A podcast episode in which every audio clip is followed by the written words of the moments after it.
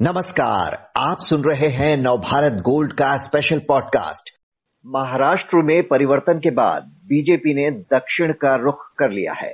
तेलंगाना की राजधानी हैदराबाद में पार्टी की राष्ट्रीय कार्यकारिणी की बैठक में पीएम मोदी गृह मंत्री अमित शाह समेत पार्टी के तमाम दिग्गज नेता मौजूद रहे।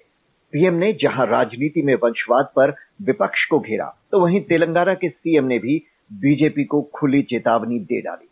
तो क्या कर्नाटक के बाद दक्षिण के एक और राज्य में कमाल दिखा पाएगी बीजेपी। पार्टी की क्या है तैयारी? जानने के लिए बात करते हैं नवभारत टाइम्स की असिस्टेंट एडिटर पूनम पांडे से।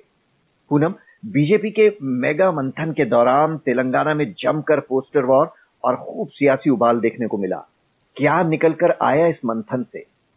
जी, ये राष्ट्रीय कार्यकारिणी में आमतौर पर बात होती है कि भविष्य में पार्टी कैसे आगे बढ़ेगी और उसमें सभी राज्यों का रिपोर्ट कार्ड भी लिया जाता है कि संगठन के तौर पर काम हुआ है और जनता की बेहतरी के लिए अगर उन राज्यों में सरकारें हैं तो सरकार ने क्या क्या काम किया है और इसके अलावा आगे किस तरीके से पार्टी को बढ़ना है, पार्टी की क्या रणनीति रहेगी।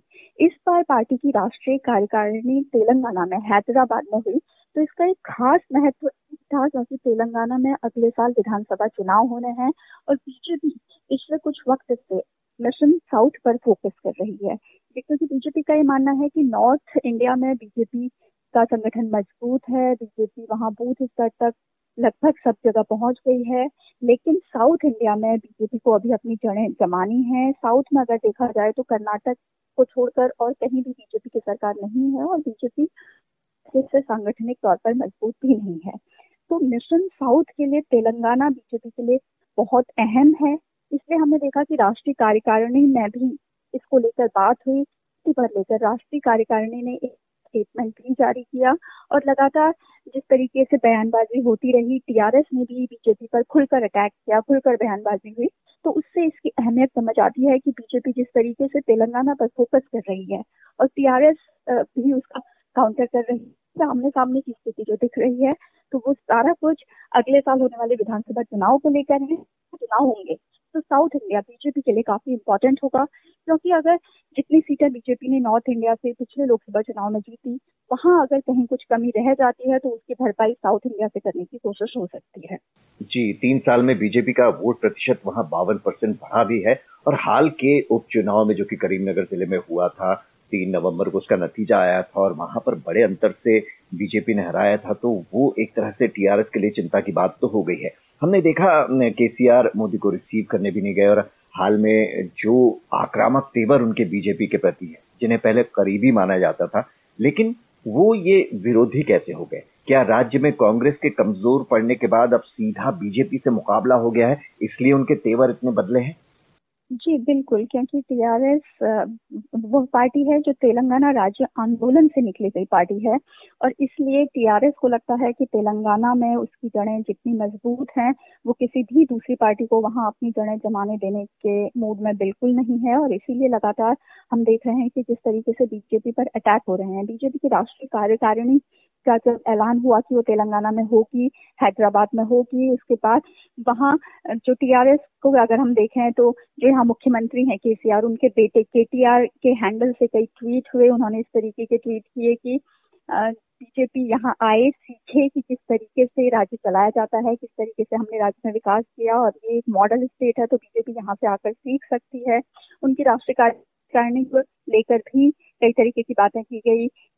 टीआरएस ने सोशल मीडिया के ज़रिए भी अटैक किया कि व्हाट्सएप यूनिवर्सिटी का स्वागत है, हैदराबाद में और यहाँ की बिरयानी ज़रूर वो टेस्ट करके जाए। तो इस तरीके की काफ़ी बातें हुई और बीजेपी ने भी बीजेपी के जो नेता हैं जी किशन रेड्डी जो खुद तेलंगाना से आते हैं, उन्होंने ये आरोप भी लगाया कि राष्ट्रीय कार्यकारिणी को लेकर उन्होंने जो होर्डिंग पोस्टर लगाए थे, वो टीआरएस ने फाड़े और उनकी जगह अपने पोस्टर लगा दिए। तो बीजेपी का यह कहना है कि इस तरीके की जो राजनीति में बहुत नीचे तक गई है, जो पतन राजनीति का हुआ है, वो पहली बार दिखा है, क्योंकि अलग अलग राज्य में अलग अलग वक्त में अलग अलग पार्टियों के कार्यक्रम होते रहते हैं, लेकिन इस तरीके से अटैक करना, उनकी राष्ट्रीय कार्यकारिणी को लेकर बातें करना तो ये राजनीति का गिरता स्तर ही है।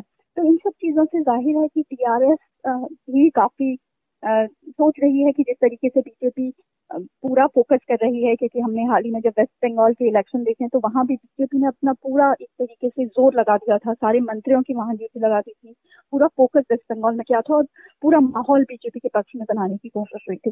तो उसी तरीके का लगता है कि तेलंगाना में भी क्योंकि जब अगले साल विधानसभा चुनाव होने हैं, उससे पहले ये कोशिशें शुरू हो गई हैं और इसकी शुरुआत यहाँ राष्ट्रीय कार्यकारिणी से भी हुई है, क्योंकि राष्ट्रीय कार्यकारिणी बीजेपी का एक बहुत इंपॉर्टेंट इवेंट होता है, जिसमें प्रधानमंत्री से लेकर सारे सीनियर नेता जुटते हैं तो दो दिन तक जो बीजेपी का हैदराबाद में जमावड़ा रहा, वो इस बात का ही संकेत है कि बीजेपी किस तरीके से यहाँ पर फोकस कर रही है। जी, बीजेपी के फोकस करने की बात कही तो क्या वो सिर्फ़ सत्ता विरोधी लहर के सहारे ही बैठेगी या फिर उसकी कोई अलग रणनीति भी है? जैसे कुछ तो हम बातें देख रहे हैं घर घर तिरंगा यात्रा और हैदराबाद का नाम बदलने तक की बातें हो रही हैं। किस रणनीति पे चल रही है पार्टी? जी, हैदराबाद का जहाँ तक नाम बदलने की बात है तो हमने देखा जब हैदराबाद म्यूनिसिपल इलेक्शन हुए थे तो पहली बार उस समय यूपी के सीएम योगी आदित्यनाथ ने हैदराबाद को भाग्यनगर कहा था और तभी कहा भी था कि हाँ क्यों नहीं, अगर हमारी सरकार आती है तो हम इसका नाम बदल सकते हैं। उसके बाद लगातार अमित शाह ने भी इसका ज़िक्र किया था। हमने देखा कि राष्ट्रीय स्वयंसेवक संघ की तरफ़ से भी जब उनका कार्यक्रम हैदराबाद में हुआ था तो उन्होंने हैदराबाद को भाग्यनगर ही कहा था। प्रधानमंत्री ने भी जब राष्ट्रीय कार्यकारिणी को संबोधित, उन्होंने हैदराबाद को भाग्यनगर कहा। तो बीजेपी एक तरीके से जो सत्ता विरोधी रुझान है, उसको अपने पक्ष में बनाने की कोशिश तो कर ही रही है। लेकिन साथ ही एक जो कार्यकारिणी में ये दिखा कि क्योंकि टीआरएस जो है आंदोलन से निकली पार्टी है। तेलंगाना अलग राज्य का जो डिमांड हुई थी, उस आंदोलन से निकली पार्टी है।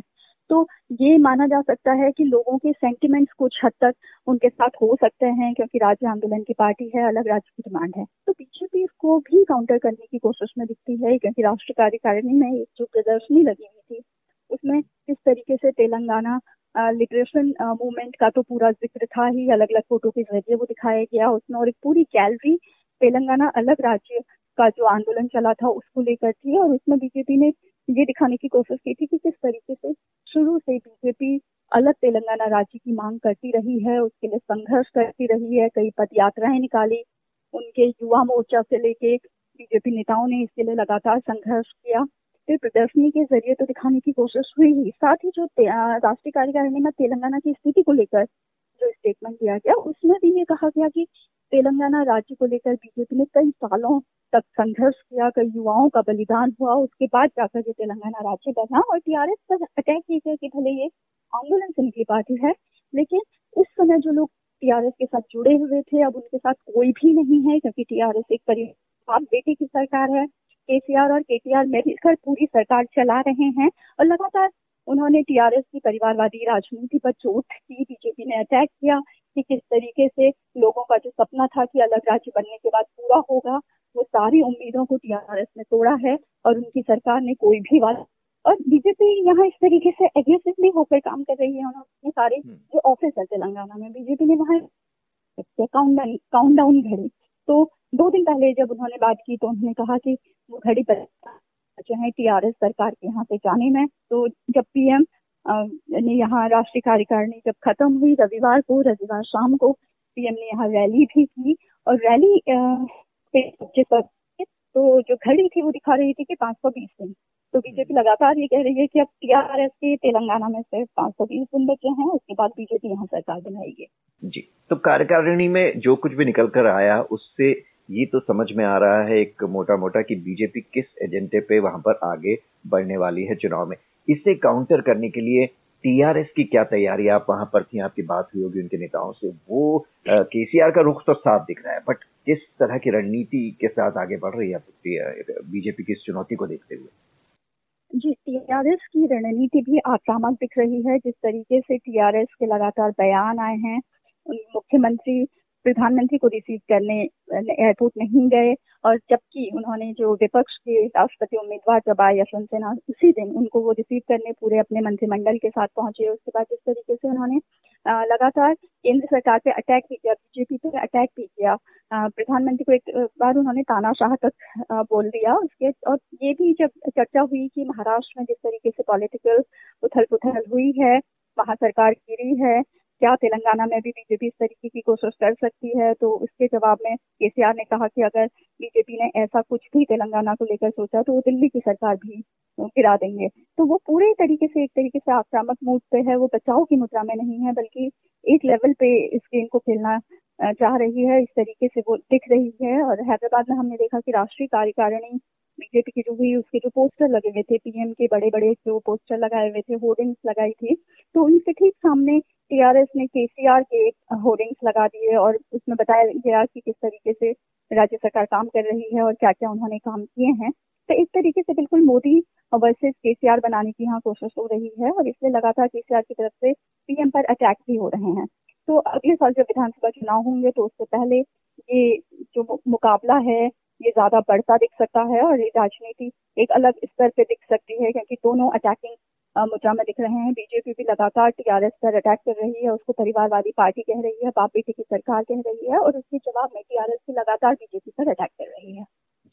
तो अपनी राष्ट्रीय कार्यकारिणी के लिए तेलंगाना चुनने से बीजेपी का मकसद तो साफ़ समझ में आ गया कि वो मिशन दक्षिण पर फोकस कर चुकी है और अगले विधानसभा चुनाव के लिए एक्शन मोड में आ चुकी है।